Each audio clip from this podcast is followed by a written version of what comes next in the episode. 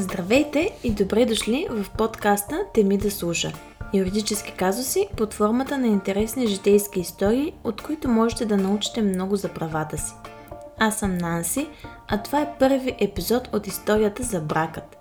Това е втора поред история, чрез която ще се фокусираме върху един семейен казус, като междувременно, разбира се, ще засегнем и някои правни теми. Ако сте с подкаста за първи път, ви съветвам да чуете въвеждащия епизод за повече информация. Ако пък вече знаете кои сме и какво правим, ви желаем приятно слушане на епизода.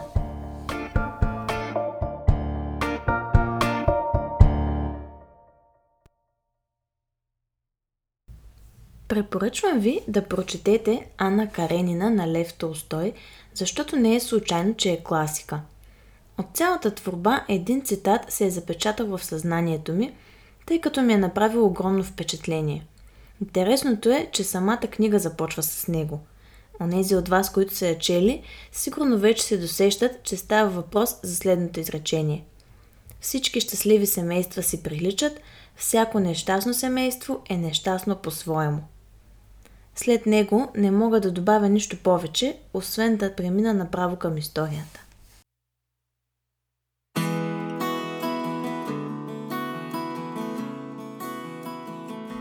Всеки от нас знае истории за принцеси, които въпреки трудностите успяват да изживеят любовта на живота си. Много от жените вероятно са мечтали да са на тяхно място и животът им да протече като приказка.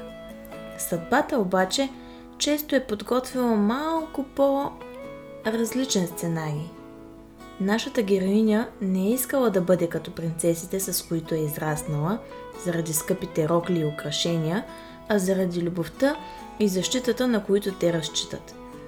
Ето защо провинциалният живот не беше нещо, което и тежеше. Даже напротив. Тя харесваше да прекарва време сред природата, вместо да вдишва мръсния въздух на големия град. Милена, както се казва героинята, всъщност не беше типичната мечтателка, витаеща в облаците. Тя беше земен човек с силно изразено чувство за дълг и добро сърце. От психологическа гледна точка, подсъзнателно всеки човек очаква другите хора да разсъждават както той би разсъждавал на тяхно място. Ето защо добрите хора често биват използвани – те не допускат, че действията на човека срещу тях всъщност могат да са вследствие на лоши намерения. От друга страна пък, хората, които са склонни на измами и неморални постъпки, често очакват другите също да имат такива наклонности. Разбира се, това е съвсем първосигнален механизъм, а към ситуациите от живота трябва да се подхожда по-критично.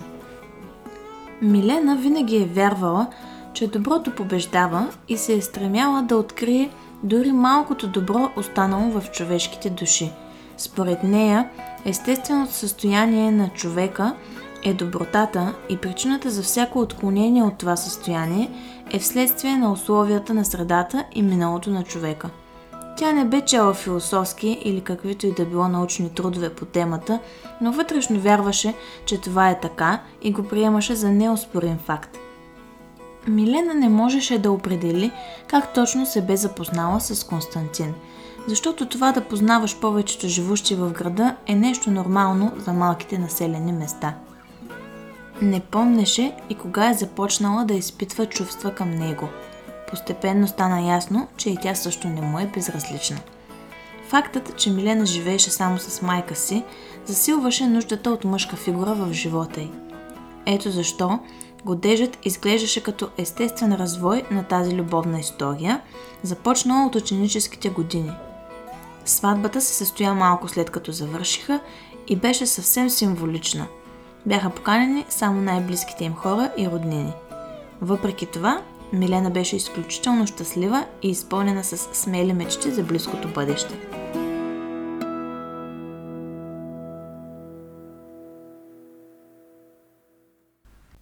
При сключване на брак, повечето хора, завладени от любовните емоции, като че ли не обръщат внимание на формалностите покрай него.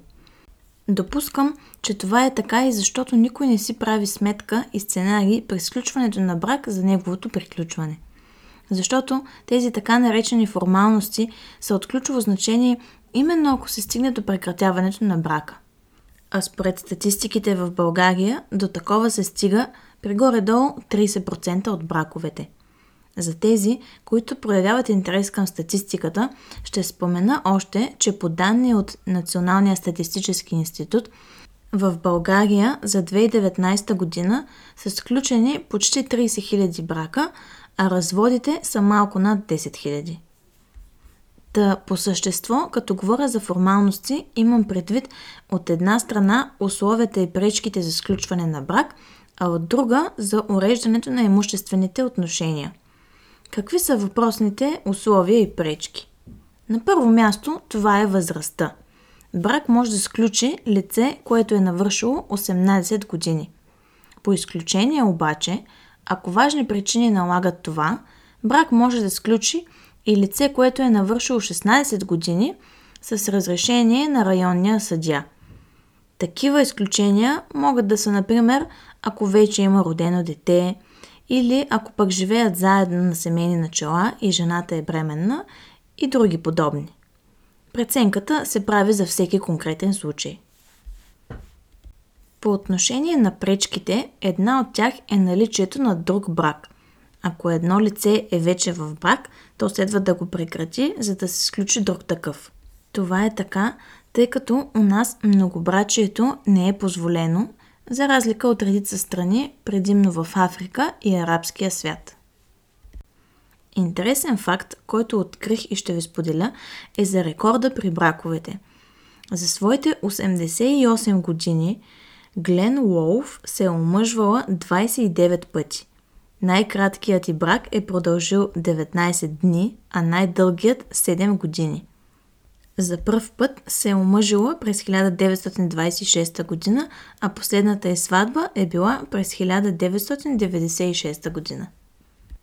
Друга пречка е ако един от двамата е поставен под пълно запрещение или страда от душевна болест или слабоумие. За тези от вас, които не са запознати с това понятие запрещение, това е регламентирана възможност за ограничаване на дееспособността, т.е.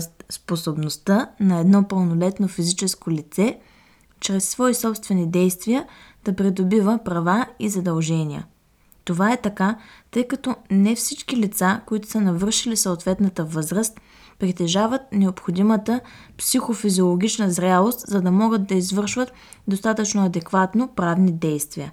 Под запрещение могат да бъдат поставени както непълнолетни, така и пълнолетни лица. Условията за поставяне под запрещение са две – да е на лице болестно състояние на лицето – което да засяга интелекта, психиката и волята. И второ, това болестно състояние да се е отразило върху възможността на лицето да осъзнава действията и волеизявленията си.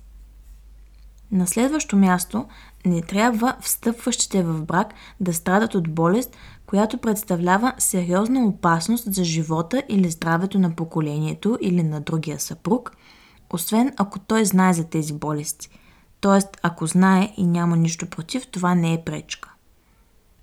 Освен това, не могат да сключат брак помежду си роднини по права линия, братя и сестри, както и други роднини по съребрена линия до четвърта степен включително. Друг път ще обясня за тези степени. Нарушаването на тези брачни условия има за последица унищожаването на брака. Съзнателното укриване на някоя пречка пък е наказуемо по наказателния кодекс. А сега, тъй като прекалих малко с правните термини, ще разнообразя малко, като споделя още интересни факти, свързани с браковете. Най-дългият брак е на една индийска двойка, която го е изключила през 1853 година. Продължил е цели 86 години. Друга двойка от САЩ има същата продължителност на брака – като те са се оженили дори още по-рано, през 1743 година. Отново по данни на НСИ, средната продължителност на брака в България е около 14 години. Средната възраст на младоженците при сключване на брак у нас се увеличава. През 1995 тя е била около 22-3 години, през 2001 около 24, а в момента е 28 години. Първата страна, която позволява еднополови бракове е Холандия. Именно там се осъществява и първия еднополов брак. По света 17 държави позволяват този тип бракове. В България те не са позволени. В нашата конституция е записано, че бракът е доброволен съюз между мъж и жена.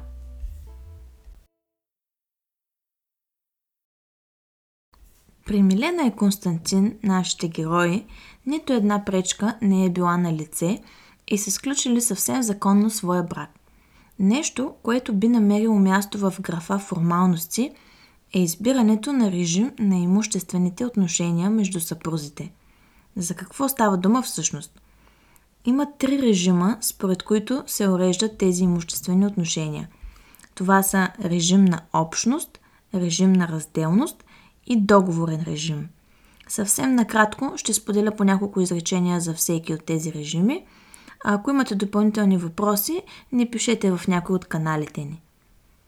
Законов режим на общност, което също може да срещнете като съпружеска имуществена общност или за кратко абревиатурата CO, е най-честата хипотеза, защото законовият режим на общност се прилага, когато встъпващите в брак не са избрали режим на имуществените си отношения.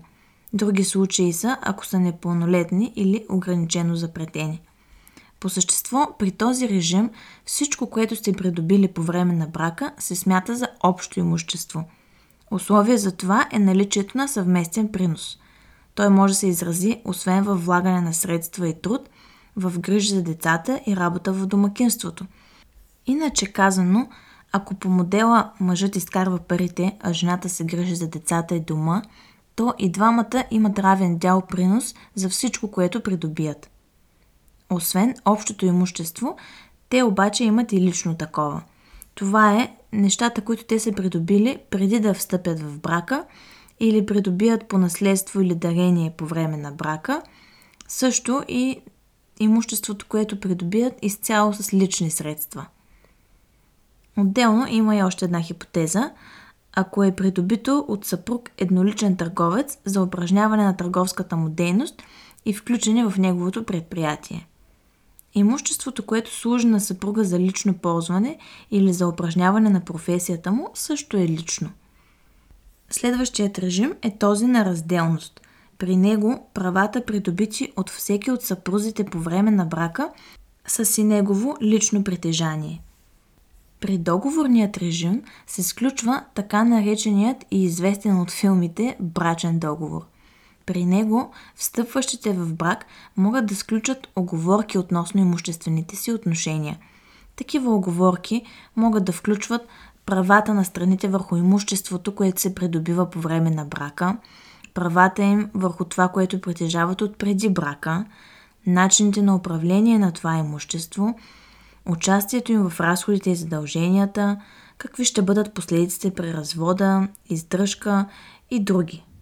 Ако все пак има нещо, което не е уредено, то минава под режима на общност. Избраният режим може да бъде променен по време на брака. Та в нашата история Милена и Константин не са избрали сами и затова са под режима на общност. Общо взето, в началото героите ни са се справяли добре с финансите. Не са имали големи разходи в малкия град, а и родителите им са помагали. Животът им приличаше на идилия. Често, след като приключеше с покъшната работа, Милена сядаше в градината и се представяше как след време ще държи в ръцете си първородната си рожба. Скоро и тази нейна мечта се превърна в реалност – малкият Петър сякаш още повече сплоти младото семейство и даде нови поводи за радост. Константин работеше много и успяваше сам да издържа семейството си. Беше млад и кипеше от енергия, която влагаше в работата си. Две години по-късно на бял свят дойде и второто им дете, Кирил. Момченцата много приличаше на майка си, и беше изключително привързано към нея, което често предизвикваше ревност у по-големия му брат. Въпреки това, между двете момчета съществуваше силна братска любов.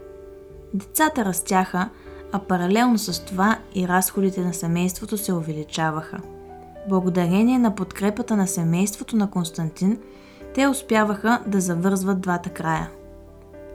Минаха няколко сравнително спокойни години, които обаче сякаш бяха като затишие преди буря. Постепенно обстановката вкъщи ставаше напрегната. Милена въртеше цялото домакинство почти сама, а двете палави момчета допълнително изразходваха енергията й. В работата на Константин започнаха да се носят слухове за съкръщения и това се беше загнездило в съзнанието на мъжа – той пренасяше напрежението от работата си в къщи и това създаваше плодородна почва за семейни скандали. Той не намираше нужното спокойствие у дома и това бе една от причините да започне да го търси по кръчмите. Това обаче беше нищо в сравнение с последвалата семейна криза.